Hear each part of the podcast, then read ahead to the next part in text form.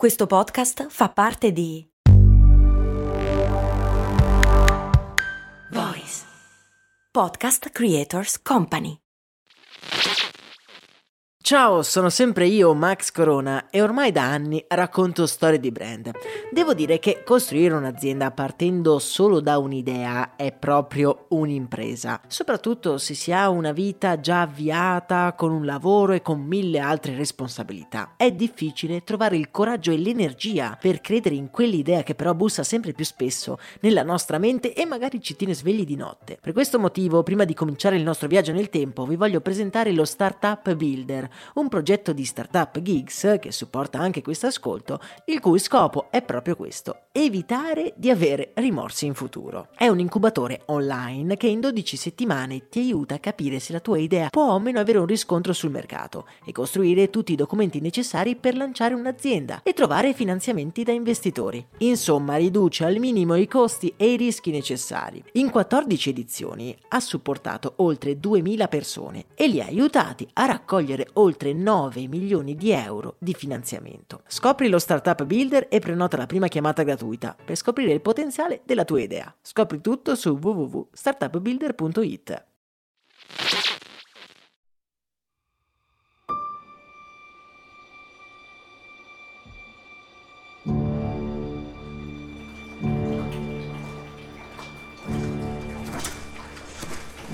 Un tunnel scavato nella roccia si incunea sotto la città di Parigi. L'umidità ci penetra nelle ossa. I nostri passi riecheggiano in un'oscurità a cui la nostra vista si abitua piano piano. Riusciamo a scorgere in fondo al tunnel una flebile luce che ci indica la via. Una luce che diventa sempre più intensa ad ogni passo. Camminiamo fino ad arrivare ad una grande cavità scavata nella roccia. La scena che ci troviamo davanti ci lascia completamente senza parole. Un numero indefinito di corpi è ammassato l'uno sull'altro. Un surreale silenzio regna nell'aria. Questa scena immobile è animata solo dai respiri affannati dei presenti, che creano una nuvola di vapore etereo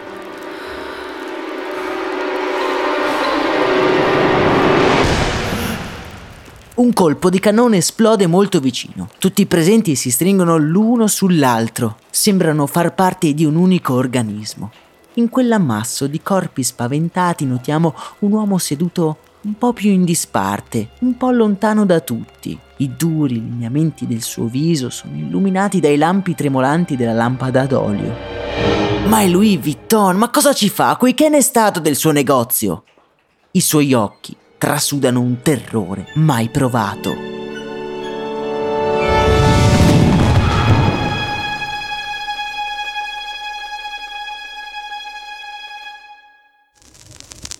Max Corona, che sarei io, presenta Storie di Brand, un entusiasmante viaggio back in the future alla scoperta delle storie che si nascondono dietro i marchi più famosi.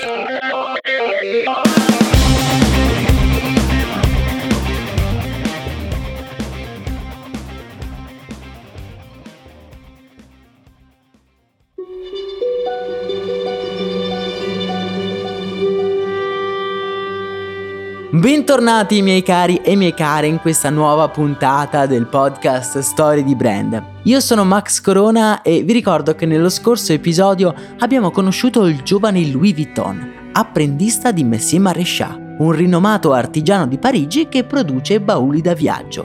Lui è pieno di energia, un'energia che comincia subito a riversare nel lavoro per produrre nuove tipologie di valigie Crea dei prototipi a coperchio piatto fatti di canapa e rinforzati con legno e metallo tutti materiali che aveva imparato a padroneggiare nella sua infanzia da vagabondo. Ah, non vi preoccupate se la mia voce in questo viaggio è un pochino diversa dal solito. Sono sempre io, Max Corona, e vi assicuro che non sono contagioso. Vi ricordo che se volete approfondire i nostri viaggi nel tempo, Storie di Brand continua anche su Telegram e su Instagram. Trovate tutti i link nella descrizione di questo episodio. Ma torniamo a noi. Vi ricordate dove avevamo lasciato il nostro protagonista nella scorsa puntata? Stava lavorando nella sua bottega. La porta del negozio si apre e una donna dai lunghi ricci e vestita con un abito pomposo e raffinato, richiama la sua attenzione. Maestà! Lui rimane a bocca aperta, non riesce a credere ai propri occhi. Vorrei una delle sue valigie per il mio prossimo viaggio dice l'imperatrice sventolando la bolla dell'impero. Sua Maestà, durante un viaggio, aveva avuto modo di provare i bauli e le valigie. Tutti gli avevano parlato in maniera magnifica dei prodotti Louis Vuitton e rientrando a palazzo decide di fermarsi lei stessa nella bottega di quell'artigiano così famoso in città. La vita di Louis cambia da un giorno all'altro. Da vagabondo a spasso per l'Europa è diventato un artigiano al servizio di Sua Maestà. Può entrare a palazzo e presentare i suoi nuovi modelli all'imperatrice in persona. Diventa una vera e propria istituzione a Parigi. E tramite i frequenti viaggi della corona, i suoi bauli diventano l'oggetto del desiderio delle corti di mezzo mondo. Lui si ritrova quindi a creare valigie per lo scià di Persia e per i regnanti dei Balcani. Le valigie Louis Vuitton diventano uno status, tanto che il nostro protagonista ha bisogno di personale fidato che addestra per tenere testa a tutti gli ordini che gli arrivano. Lavorando conosce anche una giovane ragazza che si dimostra subito gentile con lui. Clemens ha un viso angelico e gli ricorda un po' vagamente sua madre. Parlano di grandi avventure e lui si sente finalmente se stesso con lei. Lui ha 33 anni e lei poco più della metà, ma tra loro sboccia subito l'amore.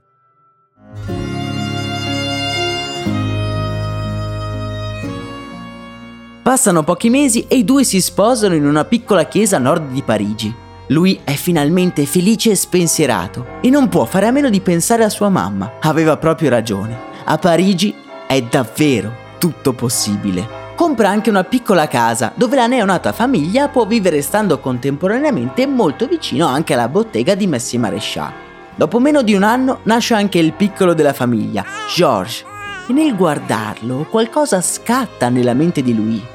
Ora non è più un'anima solitaria che vaga nei boschi vivendo dove e come capita. Ora ha la responsabilità di una nuova vita. Vuole dare a quel bambino qualcosa di cui andare fiero, qualcosa di veramente suo.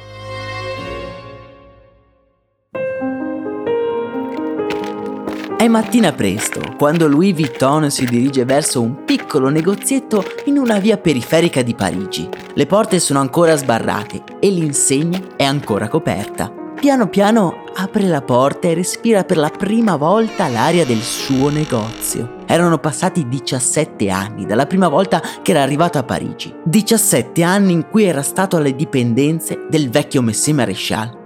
È arrivato il momento di mettersi in proprio e aprire finalmente, l'atelier Louis Vuitton. Mentre aspetta per la prima volta i suoi dipendenti arrivare al negozio, un pensiero però attraversa la mente del nostro protagonista. È un pensiero strano, è come, è come un presentimento.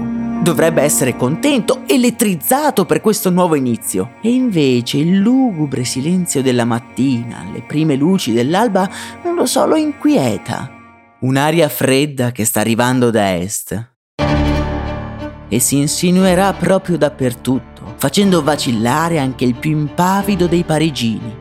Il vento sull'Europa sta cambiando e non molto lontano da Parigi la situazione sta velocemente degenerando.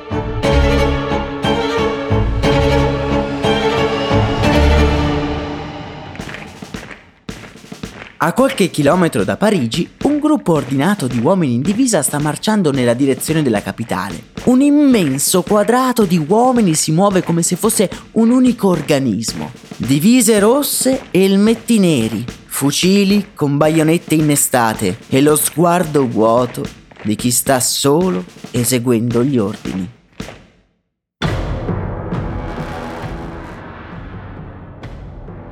È il 1870 e la guerra franco-prussiana sta volgendo al suo terribile epilogo. I francesi hanno perso e i soldati prussiani, una volta sfondata la linea nemica, cominciano la loro marcia mortale. Il loro obiettivo? Prendere Parigi senza fare prigionieri.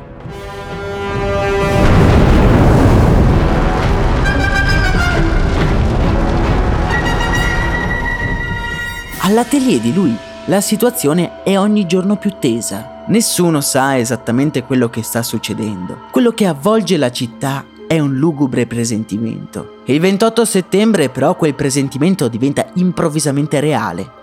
Il primo colpo di cannone esplode verso le mura di Parigi.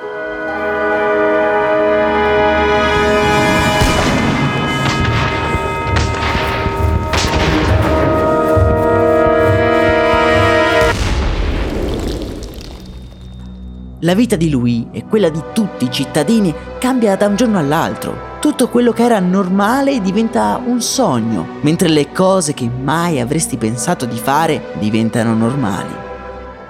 Ci si nasconde nei sotterranei della città, ammassati gli uni sugli altri. Ci si fa forza a vicenda, finché non si sente passare il rombo dei cannoni. L'inverno è alle porte, i primi fiocchi cominciano a cadere su una città ormai deserta. Le mura della città però resistono e l'assedio si preannuncia lungo e doloroso. Fa freddo e la fame comincia a farsi sentire. Nei sotterranei si creano delle vere e proprie comunità e se vi ricordate è proprio da qui che avevamo cominciato il nostro viaggio, proprio da questa caverna in cui lui tiene stretti in un solo abbraccio sia il figlio George che la moglie Clemens.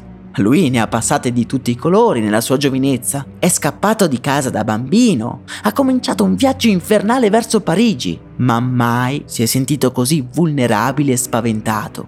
Solo ora capisce di avere qualcosa da perdere. A quel pensiero stringe a sé ancora più stretti i suoi cari e nel silenzio, lontano dagli sguardi e accompagnato dal rombo mortale dei cannoni, sul volto di lui vediamo scendere una silenziosa lacrima.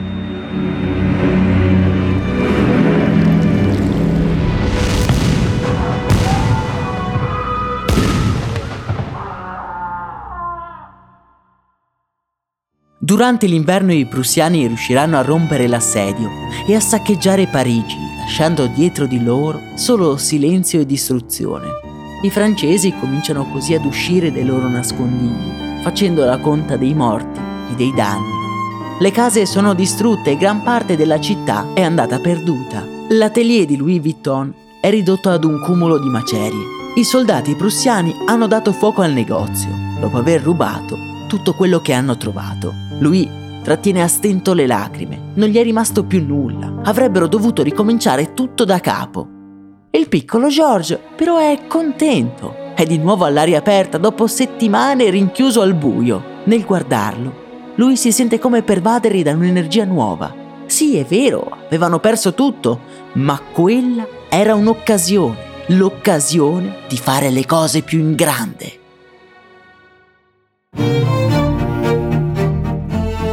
Lui, come detto, ha un'energia nuova. Vuole lasciare qualcosa a suo figlio George. Vuole essere un padre migliore di quello che aveva avuto lui. Vuole trasmettergli quella voglia di vivere e scoprire il mondo che sua madre era stata capace di trasmettere a lui. La prima cosa da fare è riaprire l'atelier. Certo, ricostruire il negozio da zero non è facile, ma ogni sfida nasconde anche un'opportunità. Il suo negozio di periferia è distrutto e dal momento che il prezzo degli affitti è crollato, lui riesce a ottenere per lo stesso prezzo un negozio più grande, posizionato nel centro città, tra la stazione dei treni e il Grand Hotel. Il posto perfetto per vendere bauli da viaggio.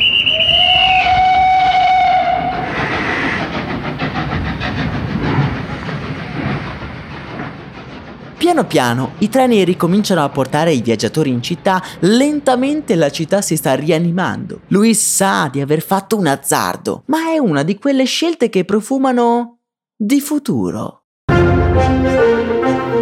Lui ha ragione, la fama dei suoi bauli ha resistito alla guerra. Gli ordini ricominciano ad arrivare e i Witton lavorano instancabilmente in quella che ormai è diventata una piccola fabbrica. George, l'unico figlio di lui, ormai è un giovane aitante che ha cominciato fin da bambino ad aiutare il padre in bottega. Negli anni svilupperà anche delle spiccate doti manageriali e già in questi anni dà il suo primo contributo agli affari. Il giovane George ha notato che molti in città cercano di copiare i bauli di Louis Vuitton, però con scarsi risultati. George è preoccupato che la persona comune possa confondere i loro bauli con quelli di qualcun altro. Decide quindi di rivestire la canapa con un pattern rosso e verde, in modo tale da renderli unici e subito riconoscibili. Con questa manovra brillante, George Vuitton comincia a gettare le basi per la sua direzione dell'atelier lui è sempre più stanco, sta invecchiando e George piano piano prende in mano le redini dell'azienda.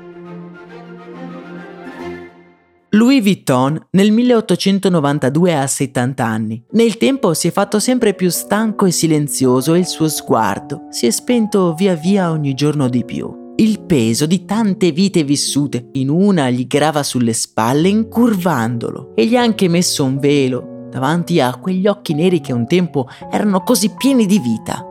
È in camera sua, ha la testa appoggiata alla finestra, mentre guarda i clienti uscire dal suo negozio tutti soddisfatti. Guardandoli, non può fare a meno di ripensare ai pomeriggi passati al mulino. Da bambino guardava i campi mentre la madre cuciva i cappelli da vendere in paese, quei piccoli attimi di una spensieratezza che ha rincorso per tutta la vita. Un sorriso gli si disegna sulla faccia un'agrodolce nostalgia ha preso possesso di lui e lentamente chiude gli occhi, ricongiungendosi idealmente con quella donna che per prima gli aveva voluto bene e per prima lo aveva spinto a vivere.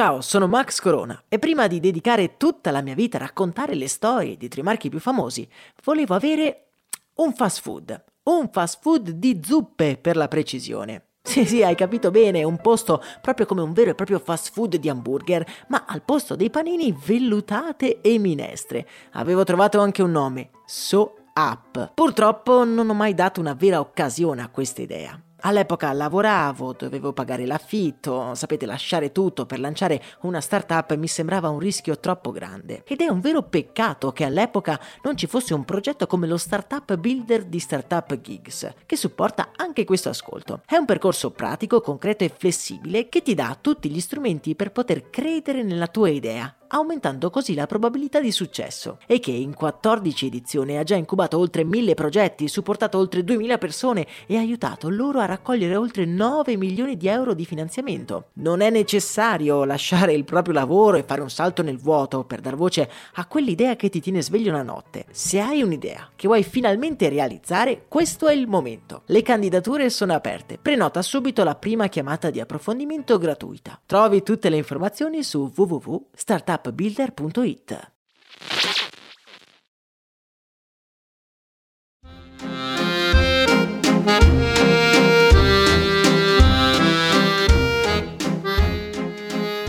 L'atelier di Louis Vuitton ha resistito alla guerra ed è passato dall'essere una bottega ricercata ad una vera e propria fabbrica di bauli di lusso. Louis Vuitton in persona manda avanti il negozio per circa 30 anni cercando di trasmettere al figlio George la voglia di vivere che gli aveva trasmesso sua madre. Ed è proprio George a trovare suo padre appoggiato a quella finestra,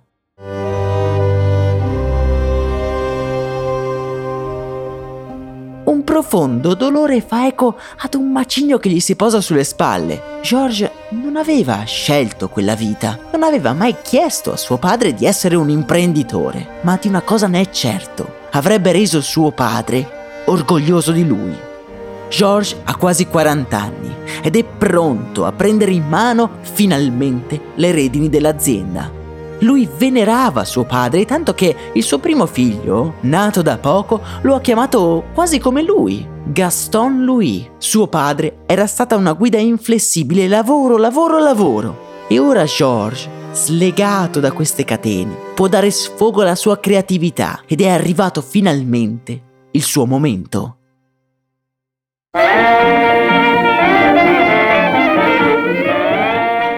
L'inizio del secolo porta una ventata di aria fresca. È l'alba della Belle Époque. C'è aria di rinnovamento e un profondo ottimismo pervade tutti. Viaggiare non è più solo una cosa da ricchi. I treni diventano sempre di più e le stive delle navi si riempiono dei bauli Louis Vuitton. Gli affari non sono mai andati meglio, ma George si rende conto che i suoi prodotti hanno un punto debole. Spesso le valigie vengono lasciate incustodite nei vagoni dei treni in balia dei malintenzionati. Non esistono serrature oppure combinazioni. Per un ladro, aprire una valigia è fin troppo facile.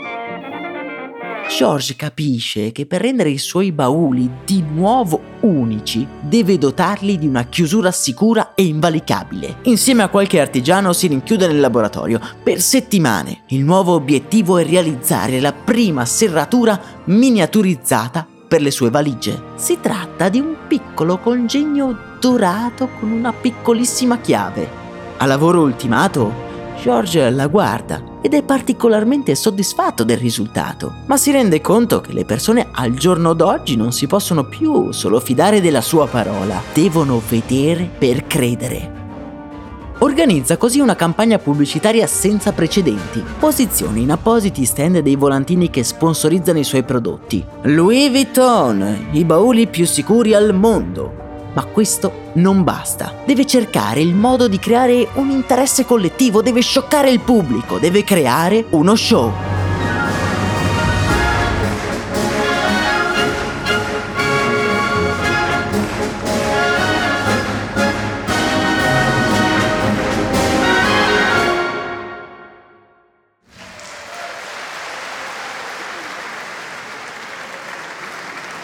Una mattina di settembre, mentre le foglie cominciano ad ingiallirsi nei viali parigini, George ha un'illuminazione. Avrebbe sfidato pubblicamente il più grande esperto di lucchetti al mondo, la persona che aveva costruito tutta la sua fama e fortuna intorno alle serrature. Avrebbe sfidato niente meno che il grande mago Houdini.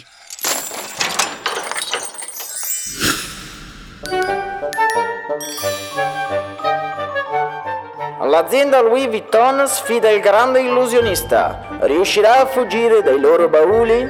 I giornali si appassionano alla vicenda e l'opinione pubblica comincia ad interessarsi alla sfida. Ormai si aspetta solo la risposta ufficiale di Houdini. Passa più di un mese e in una fredda giornata di ottobre un giovane garzone in bicicletta sfreccia per le strade di Parigi. Ha fretta e lascia la sua bici all'entrata dell'atelier Louis Vuitton. Ha una lettera in mano e la deve consegnare a Georges Vuitton in persona. È lui, sussurra tra sé e sé Georges e trepidante apre la busta leggendo a bassa voce la lettera dall'inizio alla fine. Grazie signor Vuitton, la ringrazio per la sostegno, per accettare. Ah, ha rifiutato, dice alzando lo sguardo. La sfida del secolo non si sarebbe tenuta. L'illusionista aveva rifiutato e sul volto di George la sorpresa piano piano diventa un sorriso e poi si trasforma in una fragorosa risata. Il suo piano aveva funzionato.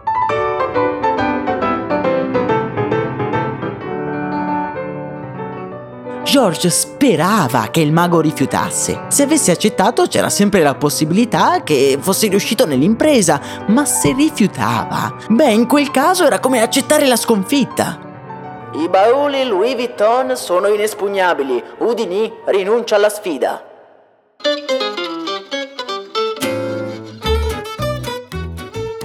La Louis Vuitton diventa ufficialmente un simbolo. George si dimostra essere un vero e proprio genio del marketing. Punta tutto sulle pubblicità e sul creare un brand forte e inattaccabile, proprio come le sue serrature. Per proteggersi dalle copie, tappezza le sue valigie con un monogramma fatto appositamente a questo scopo, la L e la V, che ricoprono ancora oggi tutti i prodotti Louis Vuitton. Il nostro protagonista sceglie queste lettere proprio per suo padre, Louis Vuitton, perché possa essere sempre presente e vegliare sulla sua creatura. La Louis Vuitton ha anche ampliato la gamma dei suoi prodotti. Già il vecchio Louis aveva lanciato la moda delle borsette da donna e ora, a metà degli anni 20, altri stilisti e stiliste guardano il brand come un buon partner per creare nuovi prodotti.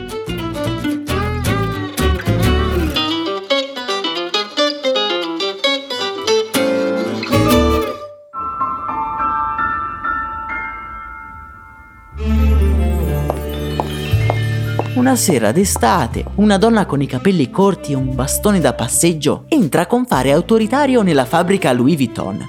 George e il figlio Gaston, ormai adulto, la stanno aspettando con un certo timore.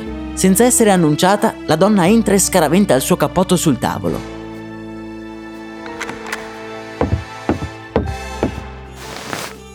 Ma aspettate un attimo, il suo è un viso che abbiamo già imparato a conoscere da qualche parte forse in uno dei nostri viaggi del tempo precedenti. Coco Chanel è entrata alla Louis Vuitton e ha una richiesta ben precisa.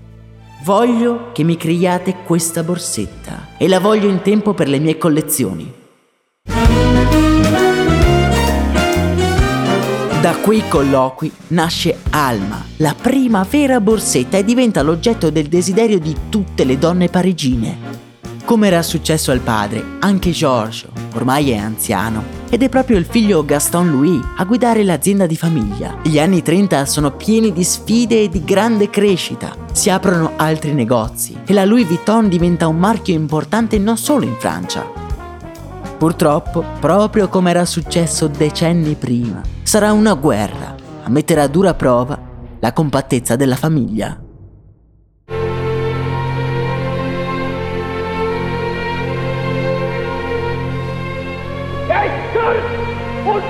Regiment nicht getroffen!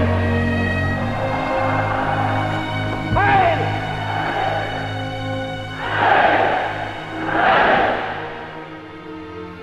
Hitler dichiara guerra al mondo intero e la Francia passa quasi subito sotto il controllo del Terzo Reich. Molte aziende vengono chiuse e nazionalizzate e tutti i produttori di valigie chiudono i battenti.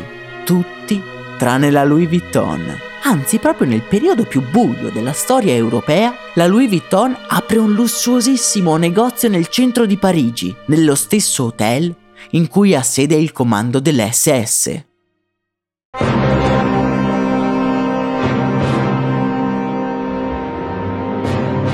Si sa molto poco del coinvolgimento del brand nella seconda guerra mondiale, ma è innegabile che non abbia mai ostacolato le operazioni dei nazisti. Il giovane Gaston ha scelto di far sopravvivere il marchio, tramandare l'eredità che gli aveva lasciato suo padre e il padre di suo padre.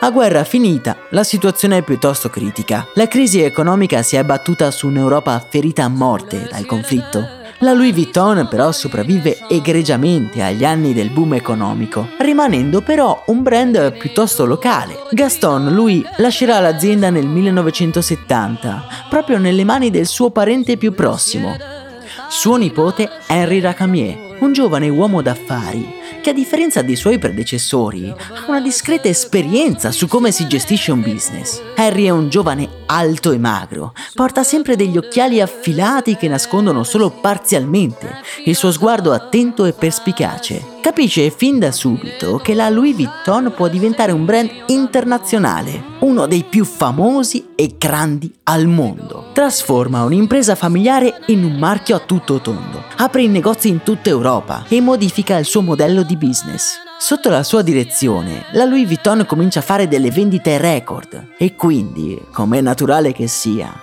anche ad attirare le attenzioni di avvoltoi affamati di dividendi.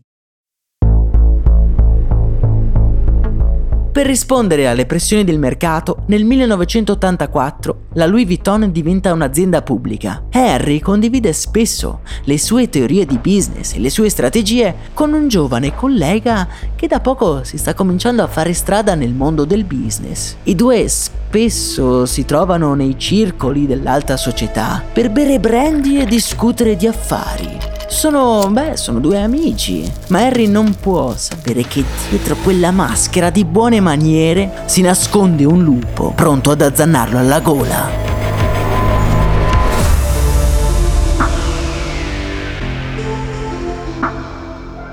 Nel prossimo episodio, Henry Racamier ha portato la Louis Vuitton sul tetto del mondo, ma anche il più scaltro dei manager può riporre la sua fiducia nella persona sbagliata. Nell'ultima puntata del nostro viaggio andremo a ripercorrere le ultime tappe che hanno portato un brand nato da un ragazzo senza tetto a diventare uno dei più grandi marchi del mondo. Per non perdere le prossime puntate mi raccomando segui il podcast nella tua app di ascolto preferita e attiva le notifiche. E mi raccomando segui anche Storie di Brand su Instagram e su Telegram per non perdere tutti gli aggiornamenti. Io sono Max Corona e questo che hai appena ascoltato, ovviamente, è Storie di Brand.